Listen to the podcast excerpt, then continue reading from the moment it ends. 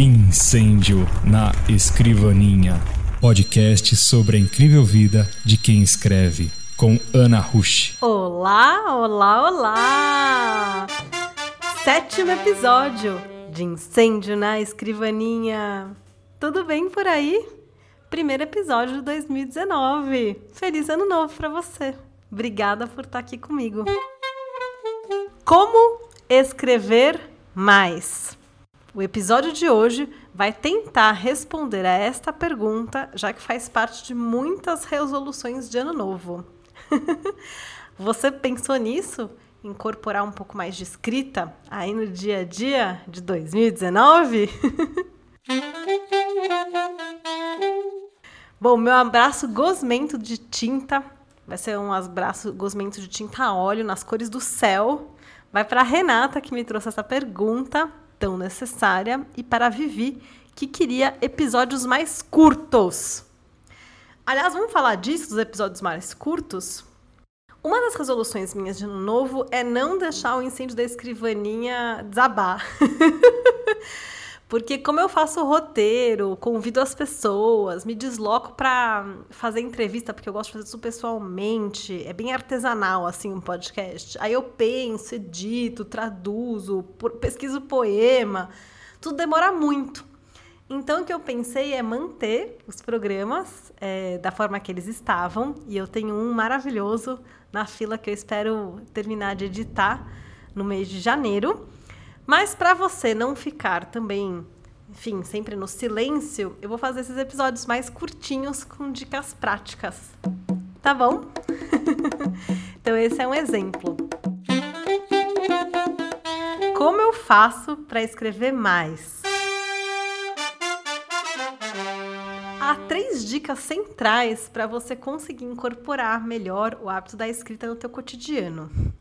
A primeira é você escolher um dia fixo ou pelo menos um horário em que você esteja mais livre para escrever, para a gente não ficar sempre com aquela sensação de depois eu faço, ou hoje não foi, e mais ou menos cumprir isso. Ou então uma, uma periodicidade, por exemplo, vou escrever toda semana, vou escrever dois dias por semana, enfim.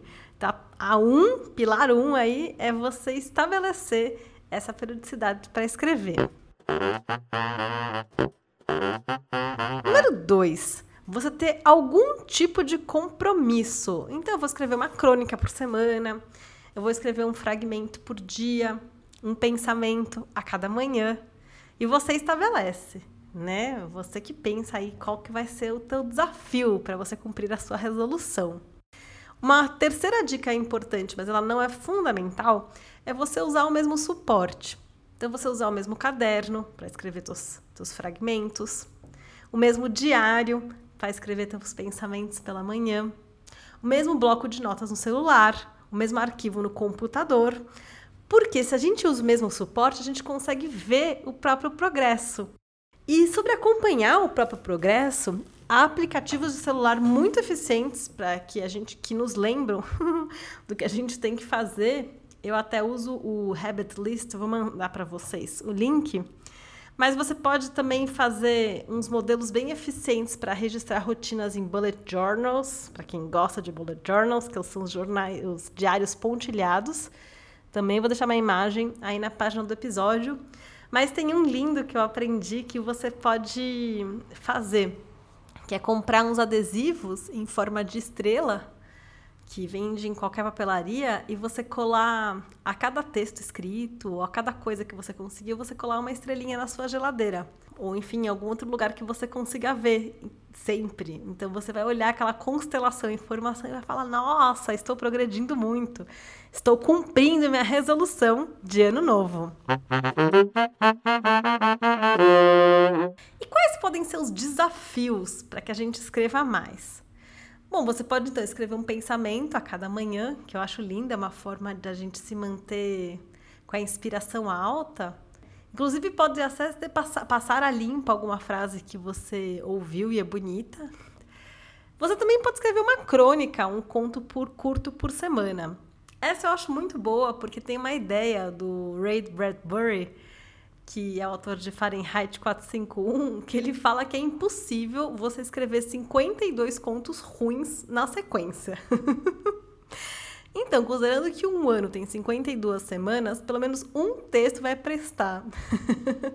o Sérgio Mota sempre lembra dessa ideia. E em 2017, o Sérgio fez o desafio de escrever 20 contos durante um ano.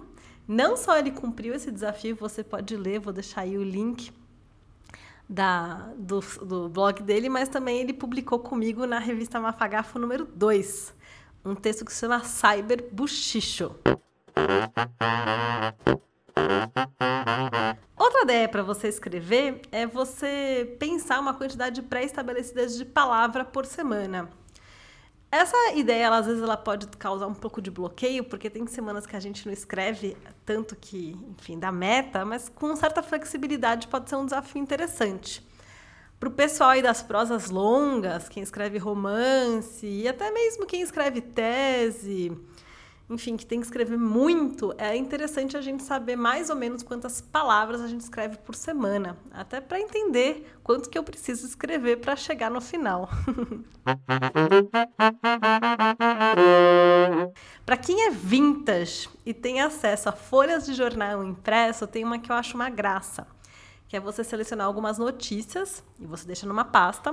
Aí você pega uma notícia e você pinta essa notícia com aqueles canetões pretos e no final você com as palavras que ficam, você consegue formar um poema, uma frase. É super bonito, também vou deixar aí um link para você olhar a respeito.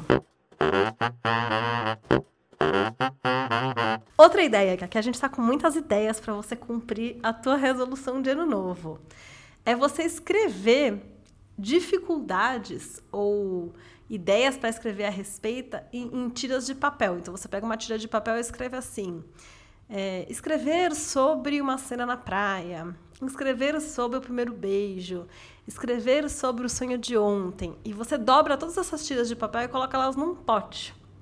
E aí você pode sortear as suas tiras de papel com ideias para escrever e aí você sempre vai ter, enfim, uma ideia para você, uma, uma, um ponto de partida para fazer um texto.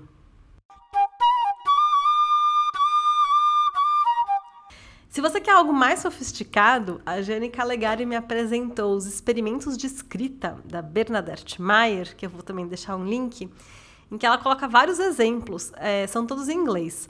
Então, por exemplo, sistematicamente elimine o uso de determinados tipos de palavra ou frases de um trecho de texto. Então, por exemplo, tire todos os adjetivos de um poema teu ou exclua todas as palavras que se iniciam com S em um soneto de Shakespeare. Então, ela se coloca várias pequenas dificuldades e, apesar, e a partir disso você consegue formar um texto. Quem conhece aí o pessoal do Olipô é, vai estar um pouco familiarizado com essas ideias da gente colocar dificuldades para produzir, enfim, exercícios textuais. Tudo isso me lembra a receita clássica do Tsara, que é o pra, para fazer um poema dadaísta, em que você pega um, pega um jornal, também é vintage, gente, jornal. Jornal impresso, tesoura, picota a notícia no comprimento do que pretende ser o seu poema e coloca as palavras num saco. Aí você agita suavemente esse saco e as retira. Você retira a palavra transcrevendo teu poema do acaso no papel. E aí o final do verso é: E você será um escritor infinitamente original, de uma encantadora sensibilidade, ainda que incompreendido pelas pessoas vulgares. Eu não achei quem fez essa tradução desses versos aí do Tsara, que é um poeta romeno que viveu muito tempo na França. Mas se você quiser ler mais sobre ele, não perde o artigo na Escamandro, em que o Sérgio Maciel trouxe quatro poemas do dele, do Tsara, traduzidos tanto pelo Sérgio Maciel quanto pelo Google Translator. Achei bastante dadaísta essa escolha de tradução.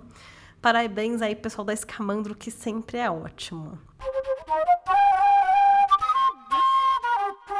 Bom, fora todas essas ideias bastante, enfim, pouco usuais e criativas, você pode fazer coisas simples, como por exemplo um diário dos seus sonhos, um diário dos pequenos acontecimentos, um diário dos grandes achados, né? Isso também é bem interessante e a Bernadette Mayer, que a Jane Calegari me apresentou, ela também lista.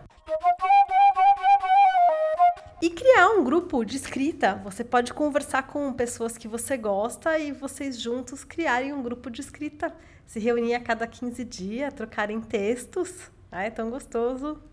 Fazer cursos de escrita criativa, né? Hoje em dia, enfim, há cursos de todos os jeitos, formatos, tamanhos de bolso, do gratuito aos pagos super caros, que duram muitos anos, que duram só algumas semanas, online, presenciais é muito interessante fazer essas atividades porque a gente troca, enfim, a gente conhece pessoas e nós cumprimos as resoluções de ano novo.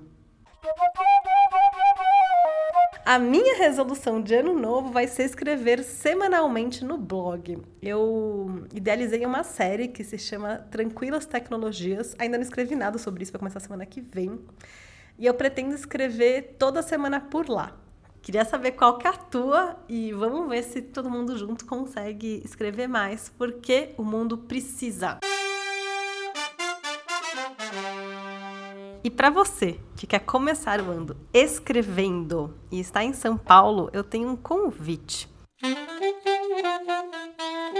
Nos dias 12 e 19 de janeiro, a Andrea Yag e eu idealizamos uma atividade que se chama Um Sábado para a Escrita. Em cada sábado, você vai ter quatro horas para se sentar junto com outras pessoas para você trabalhar num projeto próprio contando com a companhia e com o apoio moral daquelas outras pessoas. É, é uma atividade muito comum nos Estados Unidos que se chama Writing.